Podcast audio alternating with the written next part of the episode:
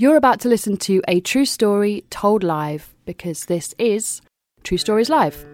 Brought to you by LJ Hope Productions, Norwich Arts Centre, and me, Molly Naylor.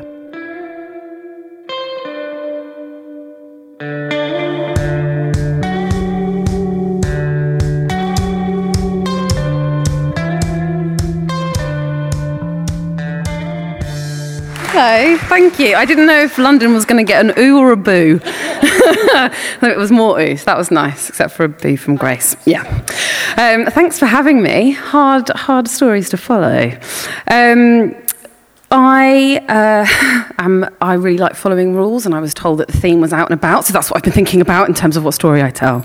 Um, and it was Pride, right here this weekend, uh, and I've only ever been to Pride twice, 10 years apart. So the first Pride I went to was in 2013 uh, with all of my friends who were straight. I didn't say what I was. I was just there. Uh, and it was just like, yeah, let's just put pink in our hair. This is going to be fun. Woohoo. Uh, so we'd like be in bars and things, and they'd just be like, what a fun day. And my heart was like beating out of my chest as I was seeing all these people around. And I was like, oh, I want to be here. You guys go home. It's fine. I think I may have found my people, but I didn't have that voice yet. So I just uh, left when they left at 6 p.m.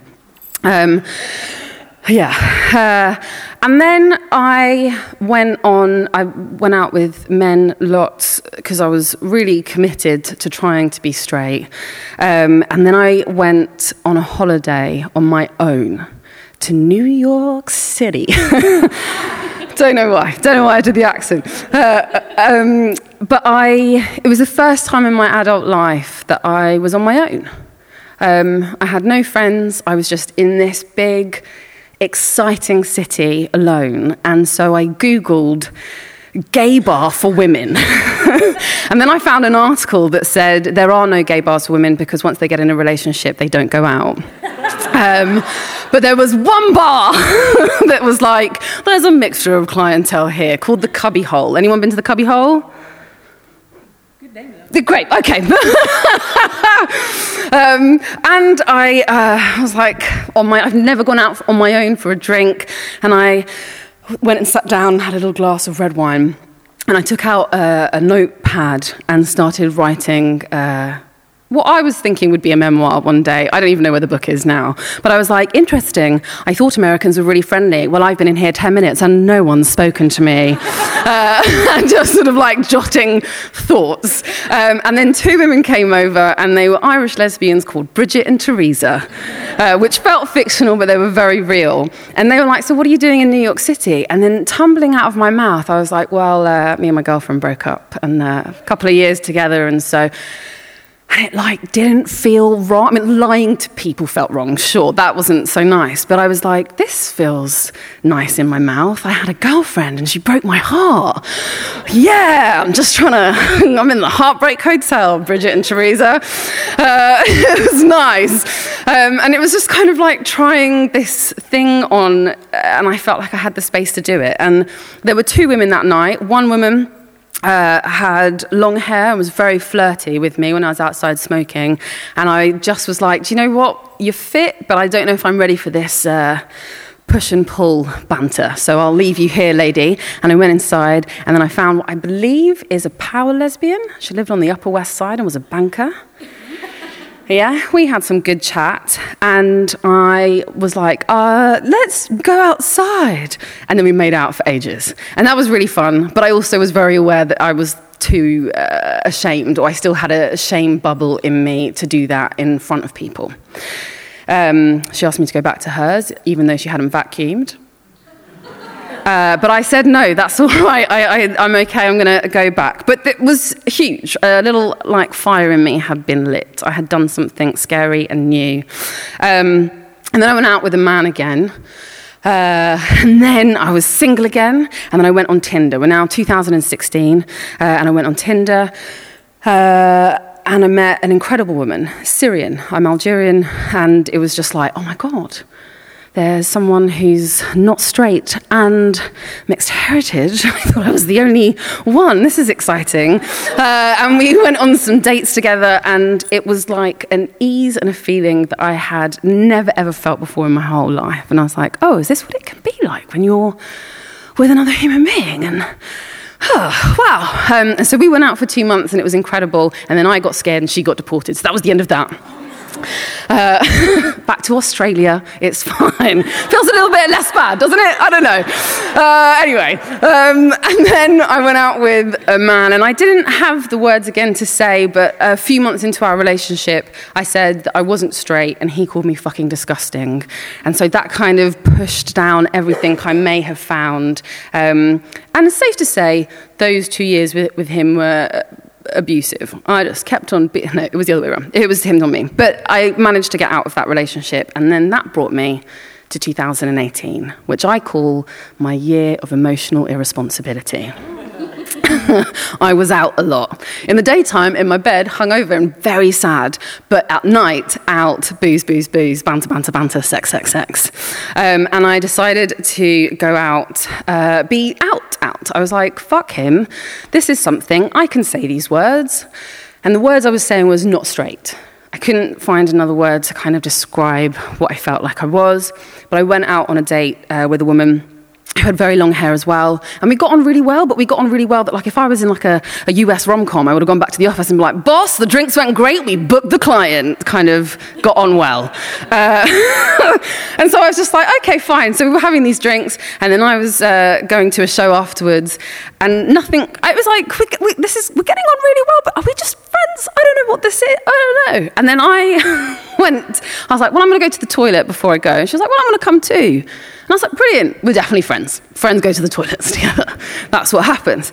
So then I went into the toilet. It was like a big cubicle with the, um, what's that, sink. sink there, toilet there. Uh, and then she goes to the toilet. And I'm like, well, we had the premise of a date, so I definitely shouldn't look. Do you know what I mean? Like, I, I went this way, she peed, and then she got up, and then I went to pee. But as I pulled my trousers down and sat down on the toilet, she uh, hadn't pulled her jeans back up and was sort of like backing up into me. And I was like, oh, I don't know. The, things have turned quite drastically. And I, I feel like sexy stuff should be happening, but I actually do really need to pee. and I don't know how to do this. So I decided to put my hands on the bum cheeks and be like, I can multitask. I'll do things here. you continue like shimmying, that's fine, I'll get a quick pee out. So I peed quickly, got, got my trousers back up, then we made out, that was that. But um, I just wasn't very good at dating. It took me a long time to learn uh, what to do. Like, I was like, if I'm taller, does that mean I'm the prince? Who should kiss, kiss first? I don't know. It Turns out, don't need a prince don't need a prince. That's a, that was a learning. Um, and thinking about being like out lots, I don't usually, I'm not really like the last person standing, you know? I'm usually like, oh, I've got some cake and tea at home, so I'm going to moonwalk out of here. Um, but this one night, it was the semi finals, 2018 the men's uh, England team were playing. They uh, lost, unsurprisingly. Um, bit of football shade, don't know why. Uh, anyway, but my friend was like, my friend James was like, let's go out, let's just keep going. And I had work the next morning, but I was like, do you know what? Yeah, let's keep going. So we went to another pub and another pub. And then we went to this other pub because his friend Camilla was like, come on over, we're just having some drinks after the footy. And I turned up and there were loads of people sitting around this bench, and I sat next to this woman, and I think everything I could possibly think of to say is unbelievably cliche, but it was like a magnet in our cores just kind of stuck together. And we were just like, talking, talking, talking, talking, talking. I'm not very good at small talk. It's either like banter or incredibly deep, and we went real deep, real quick. Um, and we just spent hours. I don't even know what everyone else was talking about or doing. I was just like with her.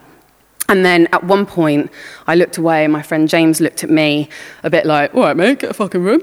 Uh, and I, that shame bubble came up again because he had never seen me with a woman before. And I was like, oh, okay, this isn't appropriate. Be straight. um, and then she asked me for my number, and then I uh, gave it to her and put it in her phone as Roann, the woman I met that I liked. No, the woman that I met but I liked. Um, and she asked to kiss me, and I said no, and then that was that. And then I cracked on. uh, boozing, boozing, boozing, late nights, sex, sex, sex, emotional responsibility. And uh, then we had a date booked in. And she lived in Manchester at the time, and it was around November at this point.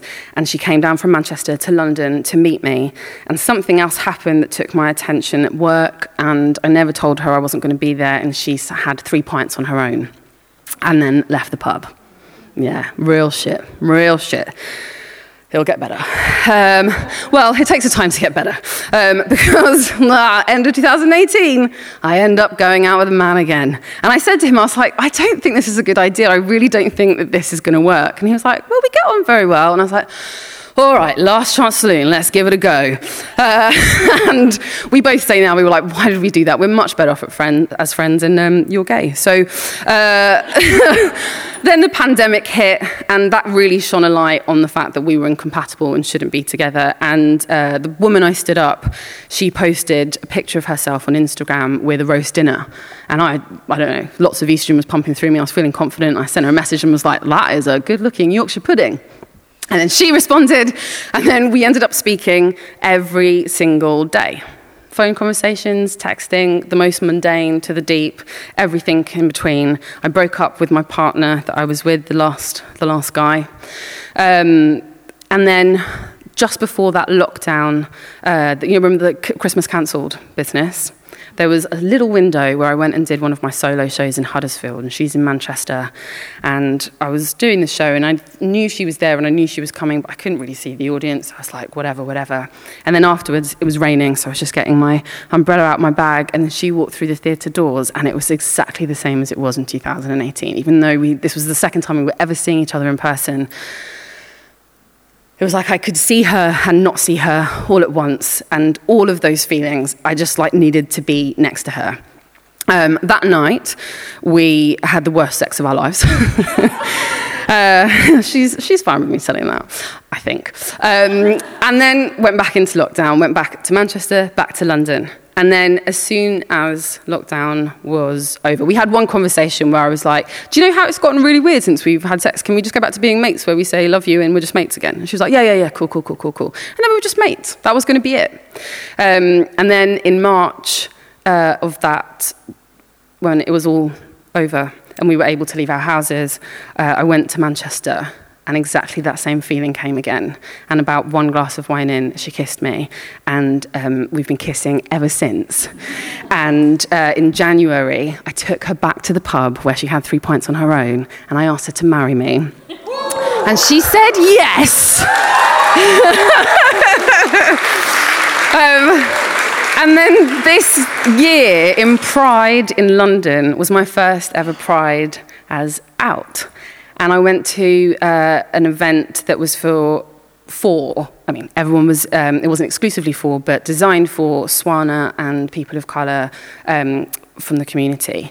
And so I was standing there with like the sun setting, the woman that's going to be my wife, and Cheb Khaled playing out loud. And I never thought those two worlds would ever come together. And I was just like, okay, this is it. This is the pride I was meant to have uh, 10 years apart. And I'm just going to read one thing uh, to you, because lots of therapy helps. um, just in general. I love it. Um, and I wrote something, and I'm not going to call it a poem because Molly Naylor's there. Um, and that would be like like saving a pigeon from the side of a road and being like, I'm a vet. So I won't call it a poem, I'm just going to call it some words. Um, but it's something I've never ever said out loud before, and I just wrote it after a therapy session when I was like, oh, these are the fucking words I've been waiting for my whole life. So I'm going to read it in honor of that. And uh, hopefully that's okay. And then I'll be quiet and go. Okay. I'm gay. Whew, God, that feels good to say. For the first time, a deep breath in my lungs. Having someone that makes it real, like it's no longer just in the deep corners of my brain, slowly ripping at each authentic grain. Never straight, bi, then queer, until I got the fear and battled with the idea of me, of who I am, that I'd need to be beside a cis man. What was I thinking? That happiness would be found on the arm of a banker. You may have guessed I like to rhyme from time to time, and there's only one word that rhymes with banker. Uh, so, no gold star for me. But actually, I'm not interested in your rewards of my sexuality. I mean, I am, of course, I am. But the path that got me here is the only one that I could tread in the society that silence gaze with dread. So, here I am, proud and full. Maybe unnecessary to say, I know who I am, but one last time, I am gay. That's it. Thank you for having me. Roann Hassani McCloskey!